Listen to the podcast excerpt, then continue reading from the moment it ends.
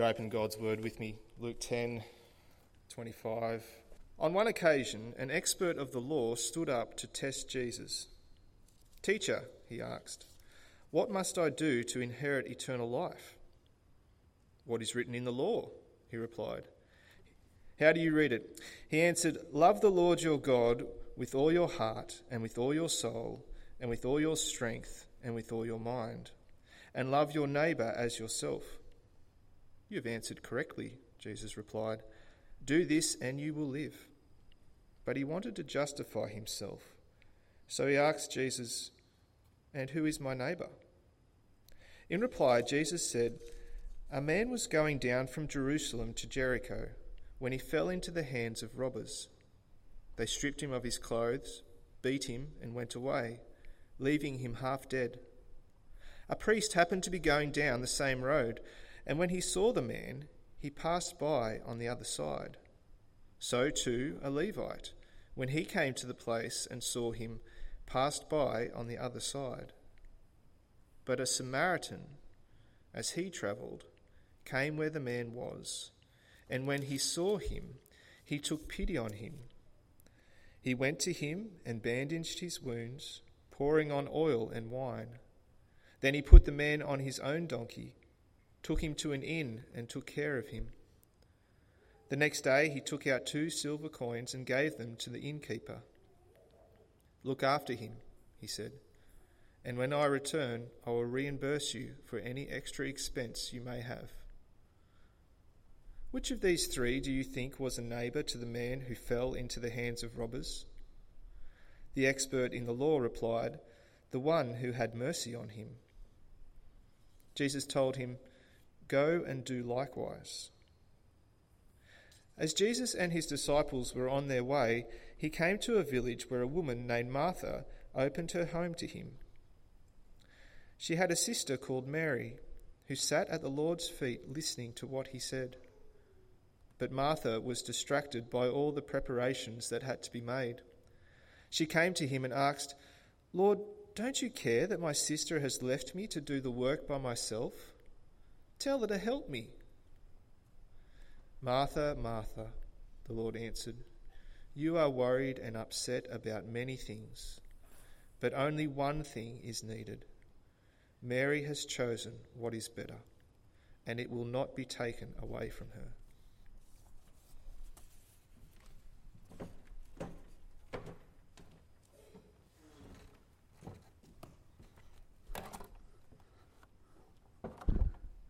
Well, good morning, folks. My name's Rob, and pray with me now as we launch into Luke chapter 10. Let's pray. Father God, we thank you that we can gather freely this morning.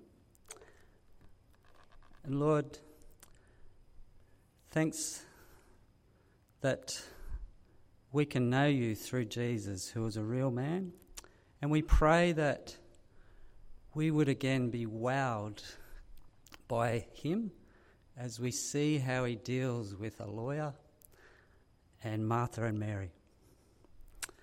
Amen. Have you noticed that mothers are really good at knowing the heart motivation of their children? Uh, my wife Belinda is much better at it than me at picking up my boys' heart motivation. One recent example, they seem to have this increased desire to go to their grandmother's place. And Belinda knew that their main motivation was that they got access to Wi Fi there, unlimited data, and very little supervision of screen time. So, mum knew their heart. But I won't just pick on my boys, I was the same when I was a teenager my mother knew uh, that I used to love going to my friend Sam's, Sam's place when we lived in Griffith. Now, Sam's mum was an Italian and she was a great cook, and she cooked a lot of authentic pasta dishes, and we used to have two and three course meals for afternoon tea after school. And my mother knew that, that I often went to Sam's place more for the food than the people. So, mums, mums know children's hearts. Well, today we're going to wrestle with the theme that Jesus knows the heart. And we're going to do this by continuing our adventure through Luke's Gospel. Now, as mentioned, as Tim mentioned this morning, our theme for Luke, Luke's Gospel has, has been that Jesus, He is the one. And so, to put today's theme with the series theme, it's going to read Jesus, He's the one who knows the heart. The passage we're going to look at, Jeff just read to us, Luke 10. Now, it'd be helpful if you've got a Bible to uh, keep it open there. If the dog chewed yours, there's a couple left up the back table there. And if you need a Bible, take that one home with you. We're going to notice from this passage, Luke 10, that Jesus, he knows the heart of number one, the lawyer. And we're going to spend most of our time on this one that Jesus knows the heart of the lawyer. Number two, we're going to see that Jesus knows the heart of Mary and Martha. And then we're going to finish with Jesus knows our hearts. But before we launch into the passage, let's we need to just define a little bit more what is meant by the word heart in, in this context. What does Jesus mean by he knows the heart? Now, Luke's gospel in the NIV version, it uses the word heart 16 times, and most of those times uh, Jesus is speaking. And today's passage, you'll notice in verse 27 that Jesus says, or actually the lawyer said, Love the Lord your God with all your heart. Earlier in Luke 5, Jesus, after healing the paralytic, and you remember the Pharisees were there judging him because he'd healed or forgiven the man's sins. And Jesus uh, says to the Pharisees, Why are you thinking these things in your heart? And then one more, in Luke 16 15, Jesus says, You are the ones who justify yourselves in the eyes of men. This again, Jesus talking to the Pharisees but God knows your hearts. So, as we can see from these passages, in ancient Jewish times, the heart was used interchangeably with the head or with the mind. Uh, from the heart comes a person's beliefs and values. It comes from inside and drives your desires for life. It defines what you love in life and therefore motivates a person. So, for example, if you treasure or you love money, your desire from the heart will be to accumulate it. You'll put money, time, effort towards that. Or another example, if a person's heart is for God, they will drive out of their heart, devote thought, time, effort towards knowing and serving Him. So, Jesus, He's the one who knows the heart. He knows people's desires. And the heart condition, that's really important because it shapes the way people, the way we live. So let's dive into the passage. Uh, if you got your Bibles, read with me from Luke 10 25 to 28, and we're going to be looking at our first point Jesus knows the lawyer's heart. Verse 25. On one occasion, an expert in the law stood up to test Jesus. He said, Teacher, he asked, what must I do to inherit eternal life? What is written in the law? He replied. How do you read it? He answered, Love the Lord your God with all your heart, with all your soul, and with all your strength, and with all your mind, and love your neighbour as yourself. You've answered correctly, Jesus replied. Do this and you will live. So in verse 25, the man Jesus is talking to is called an expert in the law. Uh, some versions, maybe your version there of the Bible, calls him a lawyer. And that's what we'll refer to him in today's talk, a lawyer. Now, he may have been a scribe, but the important thing is this man the lawyer, is an expert in the Old Testament law. So it's interesting that he calls Jesus teacher because he's the expert. Who should be doing the teaching? Possibly the man was using this title for Jesus sarcastically, because in verse 29 we'll see that the man wanted to justify himself. I'll show this Jesus that I'm okay. So, how does the conversation start? See in verse 25. The lawyer says, What must I do to inter- in- inherit eternal life? And Jesus replies, What is written in the law? How do you read it? Now, the lawyer may have been thinking, remember, he knows the Old Testament law really well. He may have been thinking maybe of Deuteronomy 6, where Moses summons the Israelites at Horeb. And remember, he says, I am the Lord your God who brought you out of Egypt. I saved you. Do what I command. And in verse 5, it says, Love the Lord your God with all your heart. And you may remember it's, it's a beautiful passage because it goes on to encourage the Israelites to teach these commands down through the generations. Talk about them as you walk along the road. Write them on the door frames of your houses. So this, these commands definitely would have been passed down to this lawyer. He would have known them. Or maybe also the lawyer might have been thinking of passages like Leviticus 19 Again, this is Moses speaking to the Israelite assembly. And he says in verse 18 Do not seek revenge or bear a grudge against one of your people, but love your neighbour as yourself. So the lawyer uses the Old Testament to answer the question, and Jesus says, You have answered correctly in verse 28. And the lawyer, imagine he would have thought, ooh, I'm pretty good. Tick, tick, tick. Got that one right. I'm the teacher here. But Jesus, who knows the lawyer's heart, he says, Do this and you will live.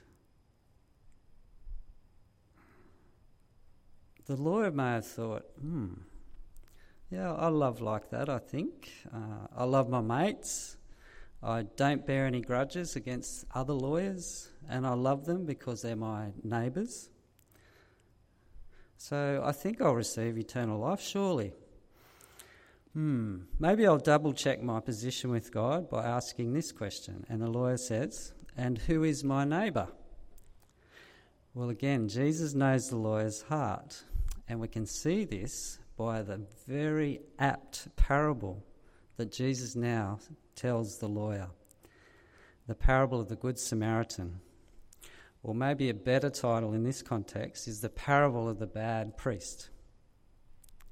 So let's read it again and remember the context. Jesus telling this story to a lawyer who thinks, because he knows the Old Testament and follows it, that he deserves eternal life. So, looking from verse 30, chapter 10, verse 30 of Luke. A man was going down from Jerusalem to Jericho when he was attacked by robbers. They stripped him of his clothes, they beat him and went away, leaving him half dead. A priest happened to be going down the same road, and when he saw the man, he passed by on the other side. So too a Levite, when he came to the place and saw him, passed by on the other side. But a Samaritan, as he travelled, came where the man was, and when he saw him, he took pity on him. He went to him and bandaged his wounds, pouring on oil and wine. Then he put the man on his own donkey, brought him to an inn, and took care of him. The next day he took out two denarii and gave them to the innkeeper. Look after him, he said, and when I return, I will reimburse you for any expense, any extra expense you may have. Now, before we investigate this story and see how it shows that Jesus knows the lawyer's heart, I just want to strengthen the context of the story. So, in verse 30, Jesus says a man was going from Jerusalem down to Jericho. Now, this was a very commonly travelled route back in those days. Maybe the lawyer had actually done that himself a few times. So, bang, Jesus has got his attention straight away with a real route. And this, uh, this parable, while it is a made up story, it's based on real geography. The journey is travelling down. Uh, the geography Jerusalem is a 36 kilometre walk from Jerusalem to Jericho, and it drops from 1200 metre elevation. So Jerusalem is quite a high city. It was sort of like the Cumberland Range up in the mountains there above Talbingo. And it dropped down to Jericho, which Jericho is about 800 metres above sea level. Further, uh, this road it passed through rugged country with mountains, blind corners, crevices, and caves. So it really was a, a road that plenty of places for robbers to hide and ambush would be travellers. So, again, another hook Jesus uses to capture the lawyer's attention. Now, back to the story the man lying there robbed, he's beaten and half dead. Along comes a priest and a Levite. Now, these two are, are religious leaders employed to serve in God's temple. Now, I'm sure the lawyer, he probably would have had plenty of friends, colleagues who were priests and Levites. So, what would the lawyer expect these two to do? He might have been thinking, come on, buddies, you need to stop and help this man. Or maybe he might have been thinking, they cannot start, stop. This is half dead man, he's unclean. Get, to, get on your way. Uh, you have much to do at the Jericho temple. So, what do we see that the priest and the Levite do? Well, they passed right on the other side of the road, go around him. Now, this passing on the other side of the road for convenience, it reminds me of something that happened to me a few weeks ago. It was a Friday and had a day off work.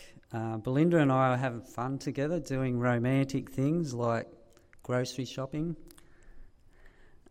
uh, we'd finished, just finished the shopping and we'd picked up our favourite lunch, Tammy Thai, and we were heading home to watch Vera on TV. On the way, Belinda shows me this Facebook picture. It was a recent post, of, and it was, this was a day after we had that huge amount of rain. It was a picture of Barry Thomason bogged in the Wagga Shire. Ah, what should I do? Should I ring Barry and offer to help get him out?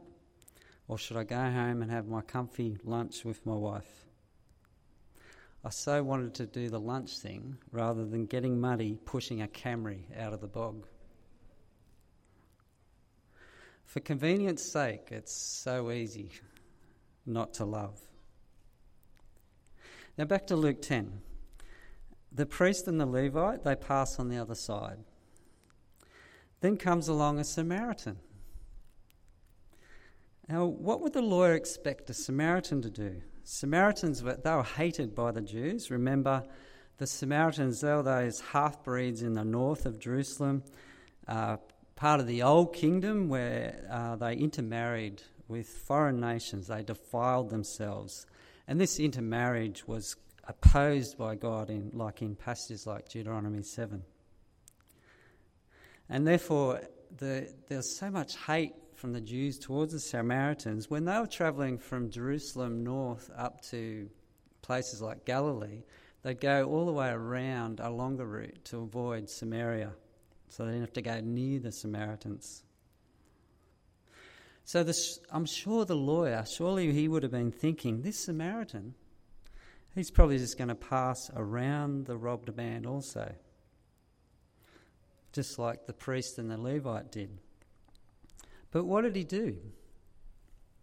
Have a look at verse 33. He took pity on him. Verse 34 He bandaged his wounds, he sterilised the wounds with oil and wine. And then he transported him on his donkey to accommodation, which could have been quite a distance. Verse 35 the Samaritan he gave two silver coins, which is possibly around two days' wages, to the innkeeper. He stayed a night to care for the, the robbed man, and then he, he got this innkeeper to look after him while he was away, and then he even promised the innkeeper to reimburse any expenses. Now, this is, isn't it extraordinary love for an enemy neighbour? It's love that demands sacrificial kindness. It's love that seriously, surely would have inconvenienced the Samaritan. Who knows what his travel plans were that were interrupted? Now, to help this sink in, let's have a crack at a modern day story to demonstrate and parallel such extraordinary love.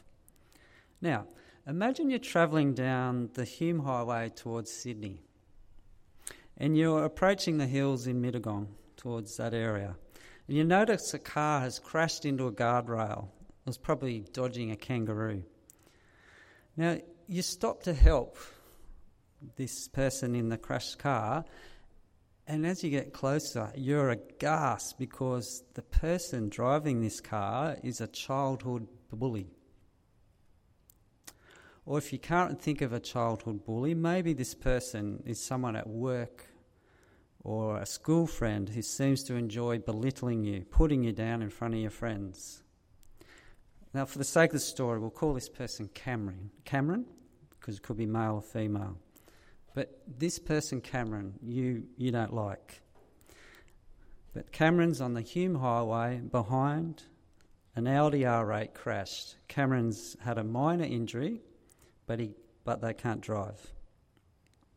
Also, it just so happens that emergency services are all on strike this day, and it's up to you to help. Your stomach's churning and your heart's pumping. I so don't like this person, but help is needed. What are you going to do? Well, extraordinary love compels you to stop and take Cameron to Mittagong Hospital. You wait four hours in emergency to see Cameron is attended to.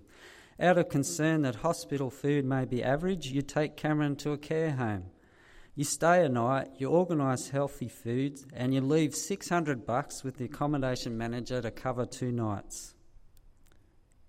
This is crazy care, isn't it? Would you love like that? Would I love like that? This is the type of love that the Samaritan had for the wounded man. So back to Luke 10. Jesus, remember, is telling this story to a lawyer. And Jesus, who knows the lawyer's heart, says to him in verse 36 Which of these three do you think was a neighbour to the man who fell into the hand of the robbers? The lawyer answers, The one who had mercy on him. And notice Jesus' short sentence here he says, Go and do likewise. Now let's think a little bit more about this encounter between Jesus and the lawyer in verses 36 and 37. So here we have one question from Jesus about the neighbour. We have one answer from the lawyer, the one who had mercy on him, and then one st- statement from Jesus go and do likewise. That's, we're looking at verses 36 and 37. So notice how powerful these words are from Jesus. Remember, he's dialoguing with a lawyer who thinks he's good enough to cruise right into heaven for eternity. He's a good man who knows the Old Testament very well, and for him, it's evidence he loves God. He loves his neighbour. But Jesus is rattling his cage here by telling this ex- this story and expanding the lawyer's definition of a neighbour. A neighbour even includes non Jews and even your enemies. They are the ones you're to love. So when Jesus says, Go and do likewise, do you think the, how do you think the lawyer would have felt? And notice Jesus doesn't provide any further explanation here. The ball is clearly in the lawyer's court. What is he going to do?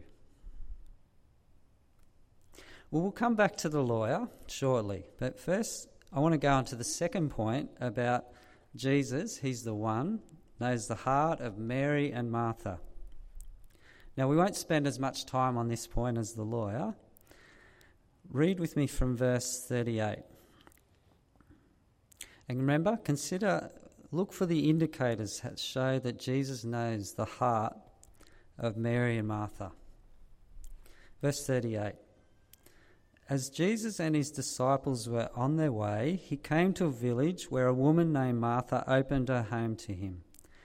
She had a sister called Mary who sat at the Lord's feet listening to what he said. But Martha was distracted by all the preparations that had to be made. She came to him and asked, Lord, don't you care that my sister has left me to do the work by myself? Tell her to help me. Martha, Martha, the Lord answered, You are worried and upset about many things, but few things are needed. Or indeed, only one. Mary has chosen what is better, and it will not be taken away from her. So picture Martha. She's frustrated. She's belting around, getting food and beds ready for Jesus and possibly a few of his disciples. She's probably got sweat dripping off her forehead with her busyness, and she's getting more and more angry with her sister, who's just sitting there doing nothing. Well, can you relate to Martha at all? Maybe have any of us uh, ever thought, oh, I've got to go and teach kids' church now while all those other lazy Christians are sitting at Tim Flint's feet marinating in the Word? Or why isn't there more people to help with pack up or the sound desk or uploading sermons onto the web? There's so many lazy people in our church. I've been guilty. But what does Jesus say to Martha? Verse 41 Martha, Martha, the Lord answered, You are worried and upset about many things, but few things are needed, or indeed only one. Mary has chosen what is better, and it will not be taken from her. So, what is the one thing that Jesus is talking about here? What's the one thing that's needed? Well, remember, what's our Luke series titled? Jesus, He is the one. So, if the one, i.e., the maker of the universe, Jesus, the Saviour of the world, if He's at your house just for a little while, what are you going to do? You're going to go do the dishes? No. You're going to sit at his feet and listen. This reminds me of, uh, you remember Jesus' words in Luke 5 about the bridegroom. When the bridegroom is around at the wedding, do you fast and pray? No, there's going to be a time for that later. But when the bridegroom is with you, Jesus says you eat and drink and delight in his company. So, do you think, do you think Jesus would have cared if Martha had sat at his feet with Mary? And the chores didn't get done for a little while? Of course not. Jesus knows what is needed for the heart at this time. Now, reflecting on these two stories, uh, I just love, isn't it awesome how Jesus doesn't lecture the lawyer or Martha? Because he knows the heart, Jesus gets straight to the point. He doesn't lecture. We lecture, I lecture. Any of you dads out there, can you think of a time when you got cranky with your children? You find yourself ranting and raving about how long they're on their screens, they're lazy and they eat all the food out of the fridge and they leave a mess in the kitchen. And the poor kids are confused because you're bringing in all this other stuff and ranting and raving. I do it. But notice Jesus, he, he doesn't do this with the lawyer or Martha. Like, I can picture myself to the lawyer. I might have said to him, You stuck up nerd. You go around looking down on people and sprout all your Old Testament knowledge. You're a self righteous twit who loves to be number one, but, and you just think of yourself. And don't you realize the purpose of the law is to show that you're not good enough for God? The law's not there for you to justify yourself. Or to Martha, I might have said, Stop being silly. You always have to have a perfect house. All you're worried about is being clean and organised so you can impress all your guests. Come and sit down and listen to the Lord. Jesus doesn't do that. Well, what does Jesus do? To the lawyer, he tells a story and then says, Go and do likewise. Bang, straight to the point, nails him between the eyes. To Martha, he says, One thing is needed, and your sister's chosen it. No lecturing, straight to the point. Jesus knows the heart. Now, to, to bring this talk to a conclusion, this is, I want you to listen up. This is the most important point of today's talk. So, Jesus, the one, he knows the heart, he knows the lawyer's heart, he knows Mary and Martha's heart, and he knows your heart, he knows my heart. He knows what our hearts need the most salvation. Saving from what? Well, back to Luke 10. Um, do you think the lawyer is capable of loving like the Samaritan all the time? Can you picture the lawyer having mercy on an enemy all the time? Is Martha capable of never getting frustrated with her sister again? Or is even Mary, is she capable of sitting at Jesus' feet when appropriate all the time? Are, are you and I, are we capable of loving like a Samaritan, like the Samaritan story? All the time, all people. Like the lawyer, like Martha, like Mary, we have to consider these questions.